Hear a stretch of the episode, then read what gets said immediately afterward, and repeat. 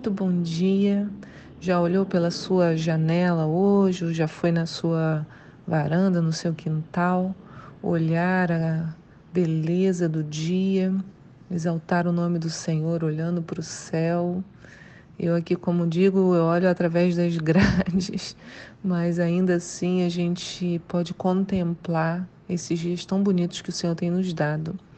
Hoje é dia 14 de agosto, o ano é 2020, e o devocional de hoje inclui três textos, quatro textos: Deuteronômio 16, Isaías 54, do 11 até o capítulo 55, no versículo 5, Jeremias 1 e 2 Coríntios 2, do versículo 5 até o capítulo 3, no versículo 18.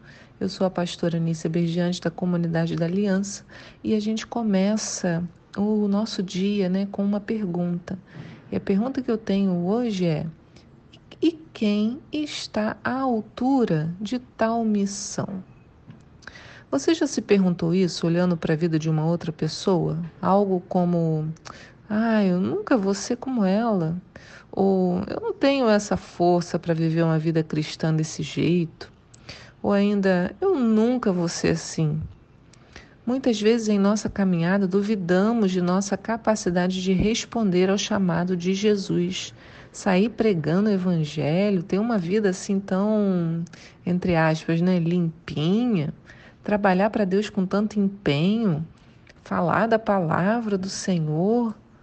Essas coisas sempre parecem que são para uma outra pessoa fazer. Essa pergunta, né, quem está à altura de tal missão, foi feita por Paulo, falando aos coríntios sobre o seu ministério. A gente lê isso no capítulo 2 de 2 Coríntios. No versículo 14 diz: Contudo, graças a Deus, que sempre nos conduz vitoriosamente em Cristo e por nosso intermédio exala em toda parte o bom perfume do seu conhecimento porque para Deus somos o aroma de Cristo entre os que estão sendo salvos e mesmo para os que estão perecendo. Para estes últimos somos cheiros de morte para a morte, mas para aqueles outros a boa fragrância da vida para a vida. Mas quem são os que estão capacitados para essas verdades?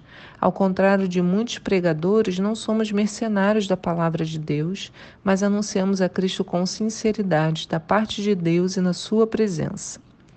Essa frase que ele diz, né, mas quem são os que estão capacitados para essas verdades?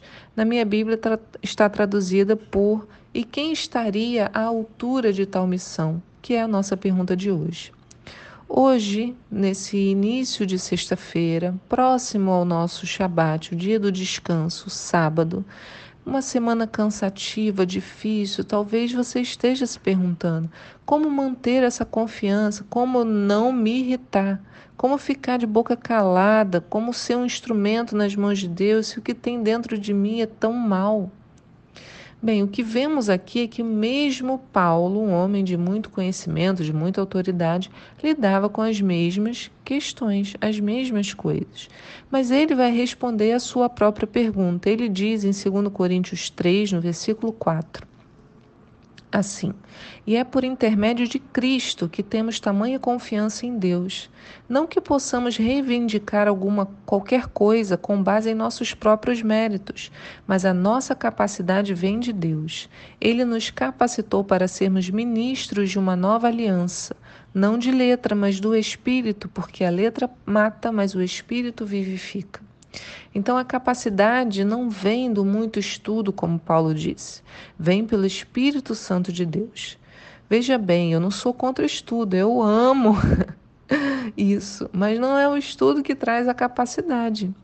A capacidade ela é dada por Deus.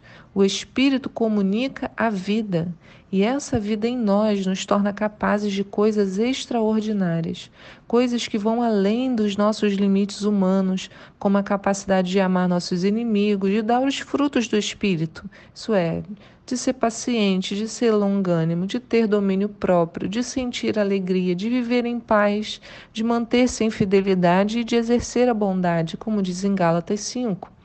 O chamado de Deus já inclui a possibilidade de revestimento. Eu digo possibilidade porque nada disso é automático. Nós somos provados, refinados, tratados.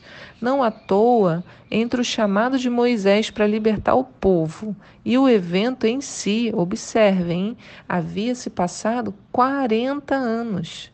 Pense bem, 40 anos entre ouvir o que Deus quer que você faça até enfim chegar a hora de fazer. Então, se Moisés falasse, ouvisse né, Deus falando, você vai ter que libertar o povo, e ele se enchesse de orgulho, ah, então eu vou lá agora, vou fazer e acontecer. E aí, não era tempo. Precisou 40 anos. Então, o outro texto devocional de hoje, em Jeremias 1, fala sobre esse o chamado do profeta, de Jeremias. E dessa forma a gente também aprende sobre o nosso, um chamado que é universal, feito por Jesus. Diz assim, Jeremias 1, capítulo 4. A palavra do Senhor chegou até a mim com a seguinte convocação. Eu gosto disso, né? O Senhor convocando Jeremias. Diz assim, no versículo 5, Deus falando para Jeremias: Antes mesmo de te formar no ventre materno, eu te escolhi. Antes que viesses ao mundo, eu te separei te designei para a missão de profetas, de profeta para as nações. Contudo, eu redargui. Jeremias respondeu: Ah, eterno Senhor, eis que eu não sei me expressar como convém no passo de uma criança. Entretanto, o Senhor me orientou. E aí o Senhor respondeu para Jeremias: Não alegues que és muito jovem, a todos a quem eu te enviar irás, e tudo quanto eu te ordenar falarás. Jamais te sintas atemorizado diante deles, porque eu estou contigo a fim de proteger-te. Assim diz o Senhor. Então o Senhor estendeu a mão, tocou a minha boca e declarou-me: Eis que a partir de agora coloco as minhas palavras em tua boca. Vê, Hoje eu te concedo autoridade sobre as nações e reinos da terra, para arrancar, despedaçar, destruir e exterminar, mas também para edificar e plantar. Então, imagina, Jeremias também duvidou da sua missão, do seu chamado, e Deus falou: Olha, não alegues que és muito jovem. Talvez eu possa falar para você hoje. Não fique alegando que você é muito velho. O Senhor chama cada um. Eu vi outro dia um, um senhor, 96 anos, estava se formando. Olha que coisa, Deus, ele chama a todo tempo. O Senhor sabe o chamado que tem para cada um no tempo apropriado. Então a pergunta, quem está à altura dessa missão, a resposta para ela é ninguém. Por isso, a gente precisa deixar de lado a soberba ou a baixa autoestima, porque em ambos os casos sofremos por atribuir a nós mesmos a capacidade ou a falta dela para agir no Senhor. Mas o que Deus disse a Jeremias? Hoje te concedo autoridade. E é essa autoridade que vamos experimentar quando nos dispusermos a abraçar a missão, o chamado. E aos poucos as pessoas ao nosso redor vão reconhecer algo diferente na gente. Entendeu? Não tenha medo, como Deus falou a Jeremias. Jamais te sintas atemorizado, porque eu estou contigo a fim de te proteger. Assim diz o Senhor, que o seu coração se encha dessa certeza que o Senhor te dá toda, toda, toda, toda a capacidade para executar aquilo que ele tem para você, ou grande ou pequeno. Talvez a nossa missão ou a maior missão, né, seja a nossa casa. Então Deus vai te dar estrutura para guiar, orientar, abençoar a sua casa, o seu filho, seu marido, sua esposa.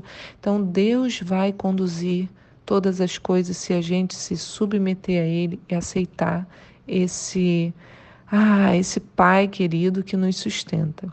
Fique com Deus, que o Senhor te abençoe grandemente, que o seu coração esteja em paz e que a gente vá se preparando para o Shabat mais tarde e a gente descansar no nosso Senhor. Amém.